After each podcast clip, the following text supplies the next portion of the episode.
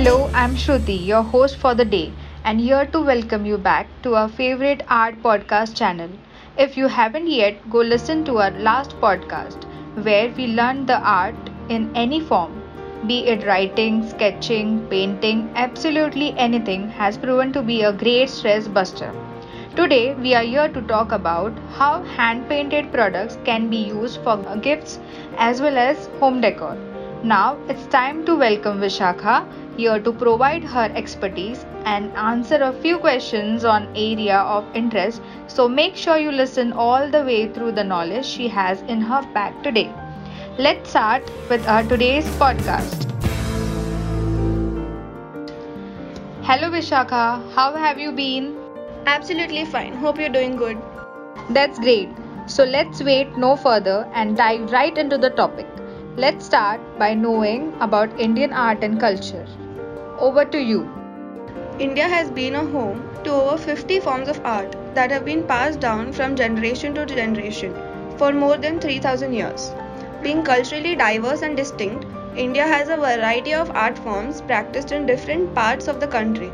Some have evolved over time, adapting to new materials and paint colors, while others have been untouched by modernization. Traditionally, these art forms existed only in wall paintings or murals, but today these are also found in canvases, paper, cloth, wood, and whatnot. Each form of art is unique in its own way and is greatly admirable. We here at Penkraft manage to teach these art forms and support the traditional Indian culture. Sounds interesting. Could you tell us more about these art forms you teach at Penkraft?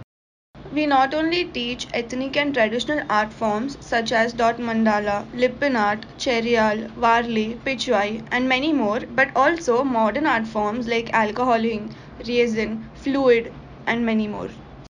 That's a list we got there. So, uh, do these art forms have specific surfaces they can be created onto? Yes, they do.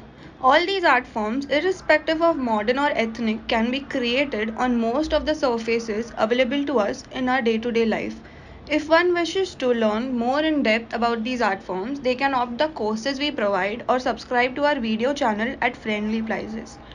One can buy ready made hand painted products or purchase the DIY kits available on the website and create their own home decor according to their liking. What are your thoughts on handmade products as gifts? Me, being an artist myself, have a lot of love and affection towards creating art and making things or gifts on my own. When one creates something, be it greetings or personalized gifts, it's, it holds a lot of importance as the person who creates it showers it with its love and efforts, adding more of the human touch. The thought we put into making these gifts for someone holds a lot of importance within itself.